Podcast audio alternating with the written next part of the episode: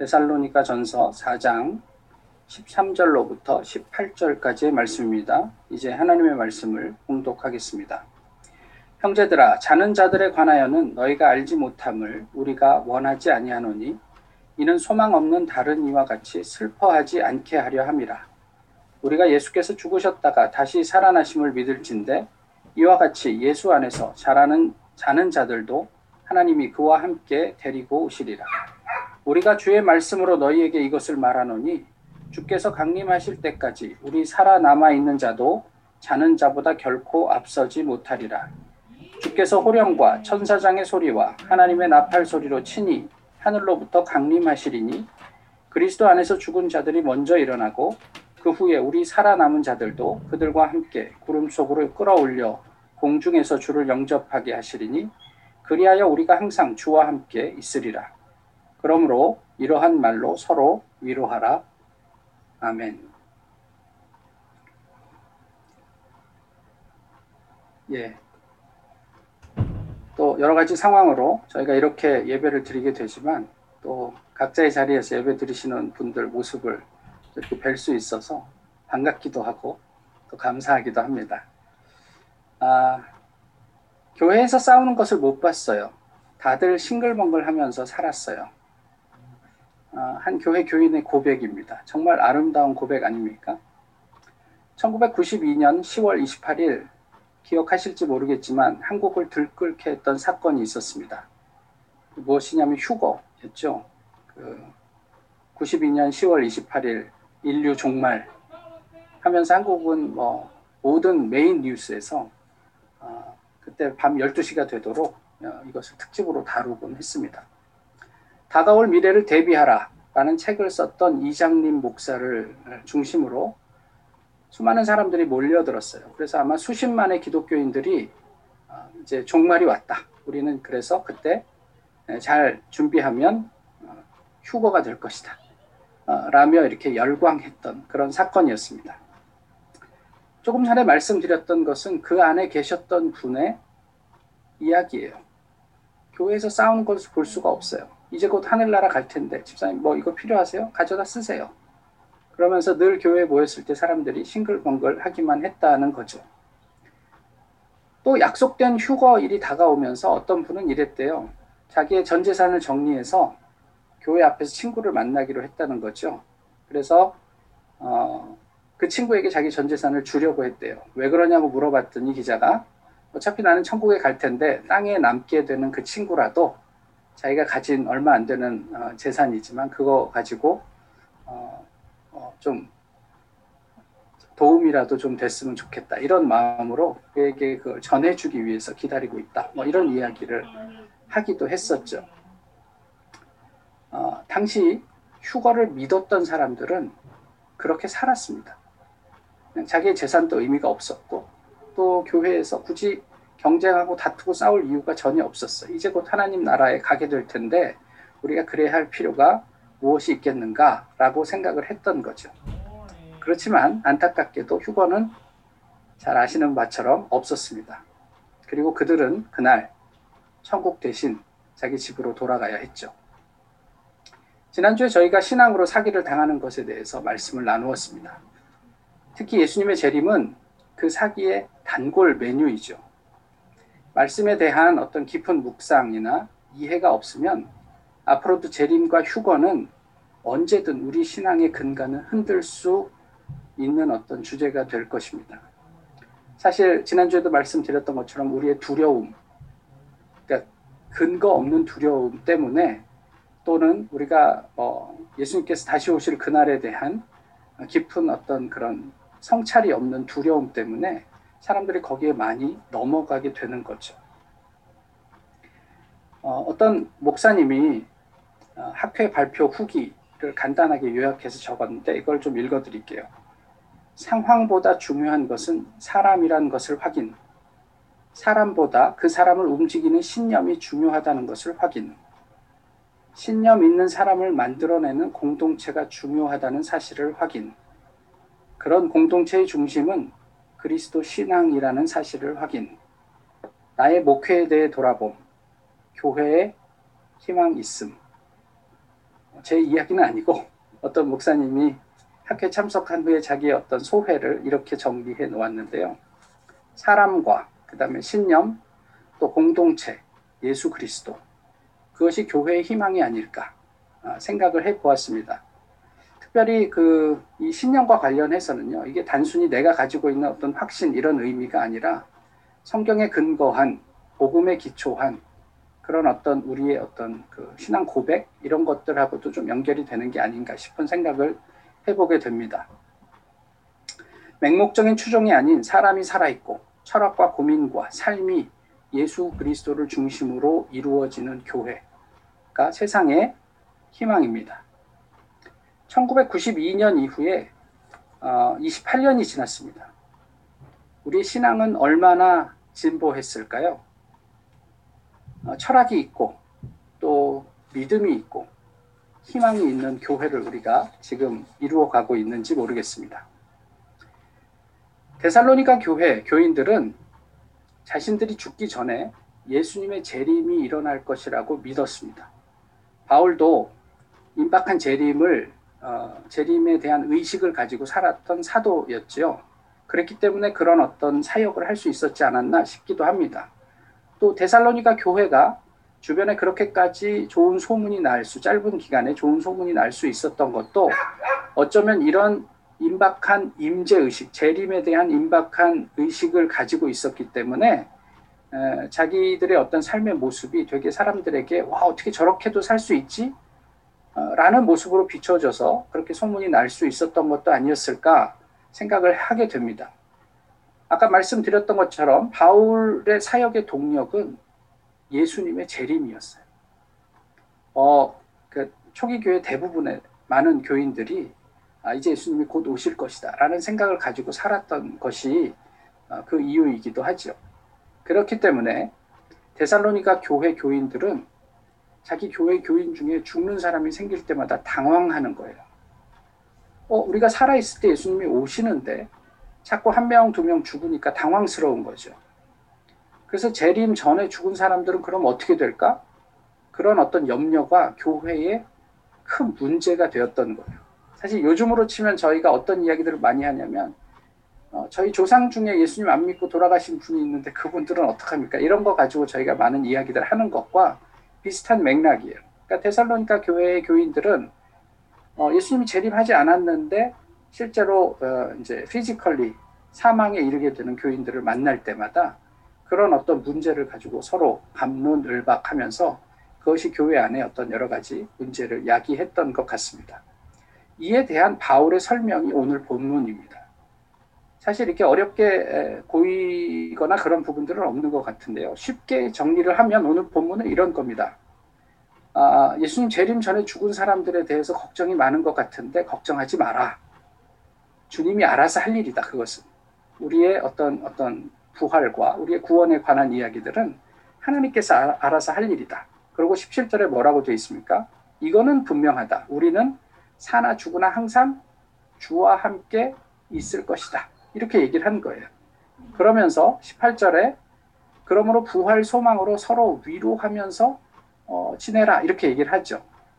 근데 여기 한마디를 더 첨언을 하자면 저희가 읽지 않았지만 십일 절에 보시면 어, 십일 절의 내용을 근거를 좀 보시면 그리고 너희의 삶을 어, 성실하게 살아라. 언제까지요? 주님 다시 오실 때까지. 이런 이야기를 하고 있는 거예요. 좀 이것을 좀 보시면요. 임박한 재림 의식을 가지고 사는 사람들 이런 사람들에게 드러나는 삶의 모습이 크게 두 가지가 있습니다. 한 가지는 뭐냐면 데살로니가 교회 교인들 일부가 보여주는 삶의 모습이었고요. 다른 하나는 바울을 위시한 어, 교인들이 보여주는 삶의 모습이었어요. 데살로니가 교회 일부 교인이 보여주는 모습은요. 아까 말씀드렸던 천구백구십이 년에 종말을 기다리던 사람들의 삶의 모습과 유사합니다. 무엇이냐면 그 아무것도 안 해요. 이제 곧 하늘나라 갈 텐데 우리가 무슨 공부하는 게 뭐가 필요 있고 일하는 게 뭐가 필요가 있어. 그냥 예수님 올 때까지 기도만 하고 있으면 되지. 이게 데살로니가 교회에 그러니까 그 재림 전에 죽은 사람들에 관한 문제 외에 또 다른 문제가 됐던 거예요. 소위 그래도 내가 재림을 믿고 열심히 산다고 하는 사람들 사이에 이렇게 그냥 일상을 다 포기한 채 그저 그냥 뭐 성경 읽는 게 제일 중요하다, 기도하는 게 제일 중요하다, 그러고 그냥 교회에만 있는, 이게 이제 교회 안에 문제가 되었던 거죠. 십일 절에 아까 말씀드렸지만 조용히 자기 일을 하고 너희 손으로 일하기를 힘쓰라, 이렇게 바울이 권면을 했거든요. 근데 이 권면이 데살로니가 교회에 먹혔을까요? 안 먹힌 것 같아요. 데살로니가 후서에 가보시면 후서, 데살로니가 후서 삼 장에 어떤 말씀이 있냐면 누구든지 일하기 싫어하거든 먹지도 말게 하라 하였더니 우리가 들은즉 너희 가운데 게으르게 행하여 도무지 일하지 아니하고 일을 만들기만 하는 자들이 있다 하니, 이렇게 말씀하고 있어요. 그러니까 바울이 데살로니가 전서를 보낸 후에 데살로니가 후서가 나누어질 때까지 어 그렇게 뭐 재림을 사, 생각하는 것은 좋은데 그냥 모든 것을 포기하고 사는 것은 어, 성경적이지 않다라고 얘기를 했음에도 불구하고 여전히 데살로니가 교회 안에는 그것이 문제가 돼요. 그러니까 일하기 싫거든 먹지도 말라, 사람들한테 얘기를 하라, 그렇게 이야기를 하고요. 어, 그러면서 그런 사람들은 교회 안에서 오히려 문제만 만드는 사람들이다. 이게 이제 어, 구십이 년에 한국 사회의 여러 가지 그런 어떤 열풍들을, 종말론과 관련된 열풍들을 상상해 보시면 어렵, 어렵지 않게 그 문제가 무엇이었는지 우리가 생각해 볼 수가 있습니다. 그 제, 임박한 재림을 기다리며 모든 것을 포기하고 교회에만 모여서 휴거를 외치던 사람들. 그래서 그 가족들이 막 너무너무 힘들어하고 와서 우리 자식을 돌려달라. 제가 아는 분 중에서도 어, 의대에 다니시던 분인데 학교를 안 다녀요. 그리고 예수님 재림한다고 거기 들어가서 앉아있는 거예요. 그래서 그러지 말라고 얘기를 해도 통하지 않더라고요. 뭐 지금은 의사로 잘 지내고 계신 것 같은데 어쨌든 그런 일들이 그때 있었습니다. 학업이나 재산, 일상을 다 포기하고 교회에 앉아서 하늘만 쳐다보고 있었어요. 아무것도 안 하지만 아까 말씀드렸듯이 그 외에 다른 많은 문제들을 일으켰던 사람들, 그것이 첫 번째고요. 반면에 바울의 삶의 모습이자 데살로니가 교회를 향한 바울의 권면은 무엇이냐면 십일 절 십이 절을 다시 읽어보시면 조용히 자기 일을 하고 너희 손으로 일하기를 힘쓰라. 이는 외인에 대하여 단정히 행하고 또한 아무 궁핍함이 없게 하려 함이라. 이 내용은요 저희가 이 장에서도 한번 봤어요. 이 장 구 절과 십 절에 뭐라고 되어 있냐면 형제들아 우리의 수고와 애쓴 것을 너희가 기억하리니 너희 아무에게도 폐를 끼치지 아니하려고 밤낮으로 일하면서 너희에게 하나님의 복음을 전하였노라. 우리가 너희 믿는 자들을 향하여 어떻게 거룩하고 옳고 흠없이 행하였는지에 대하여 너희가 증인이요 하나님도 그러하시도다. 이게 무슨 이야기입니까? 어, 종말 의식을 가지고 사는 것은 우리의 일상과 신앙을 포기하는 게 아니라 성실하게 감당하는 것이라는 의미를 얘기하고 있는 거예요. 그러니까 이게 종말이 다가왔는데 우리가 일해서 뭐합니까? 라고 하는 사람들에게 바울은 데살로니가 교회에서 자비량할 수밖에 없었어요. 어, 복음을 들고 사역을 하는 사람들, 재림을 소망하는 사람들의 삶이 그렇게, 사, 그렇게 아무 일도 하지 않는 것이 아니라 이렇게 성실하게 일을 하면서 우리가 감당해야 할 일들을 그때그때 감당하는 것이다 라는 것을 보여주기 위함이 아니었을까 싶습니다. 많은 사람들이 오늘 본문을 보면서 휴거를 이야기합니다. 그렇지만 오늘 본문은 휴거에 대한 내용들이 아니에요. 이런 것들이 좀 오해가 없었으면 좋겠는데 본문에서 얘기하는 십칠 절은 마치 공중에서 우리가 예수님을 영접한다는 게 에, 이렇게 갑자기 마태복음이나 누가복음에도 나와 있잖아요. 뭐 맷돌을 여인, 두 여인이 갈고 있다가 한 명은 데려감을 당하고 한 명은 그렇지 못하고 뭐 이런 이야기 나오는데 그게 갑자기 있다가 뿅 하고 사라지는 그런 것을 의미하는 게 아니고요. 이 땅 위에서 우리가 생각하고 우리가 상상하는 것과 완전히 차원이 다른, 다른 예수 그리스도의 재림, 그것이 너희에게 임하게 될 것이다 라는 이야기들을 보여주기 위해서 오늘 본문처럼 묘사를 했다는 거죠. 어, 예수님께서 승천하신 후에 제자들은 어떻게 했습니까? 이렇게 말씀을 하실 수가 없으니까 제자들은 어떻게 했냐면 하늘만 쳐다보고 있었습니다. 예수님이 하늘로 올라가시면서 구름이 가리워 더 이상 보이지 않았는데 그 구름만 쳐다보고 있었다는 거죠. 그때 어, 흰옷 입은 두 사람, 그러니까 두 천사가 와서 제자들에게 무엇이라고 얘기했냐면, 예수님은 너희들이 본 그대로 다시 오실 것이다. 사도행전에서 그렇게 이야기를 하고 있어요. 그러면서 제자들의 눈을 그 구름에서, 하늘에서 세상으로 다시 돌려 놓았던 거죠. 예, 그래서 그, 그 예수님께서 본 그대로 다시 오실 것이다라는 게 구체적으로 무엇을 의미하는지 저희는 몰라요. 예수님께서 재림하실 때 어떤 모습으로, 그러니까 예수님께서 여러 가지 비유를 들어서 뭐 번개가 동이 서에서 번쩍이는 것처럼, 뭐 인자의 임함도 그럴 것이다, 뭐 많이 얘기해 주셔서 우리가 추측은 해볼 수 있지만 정확하게 어떤 모습일지는 알 수 없어요. 그것은 철저하게 예수님의 몫입니다. 다만 예수님께서 우리에게 부탁하신 것은 무엇이냐면, 그 천사가 얘기하기 전에 사도행전 일 장 팔 절에서 무엇이죠?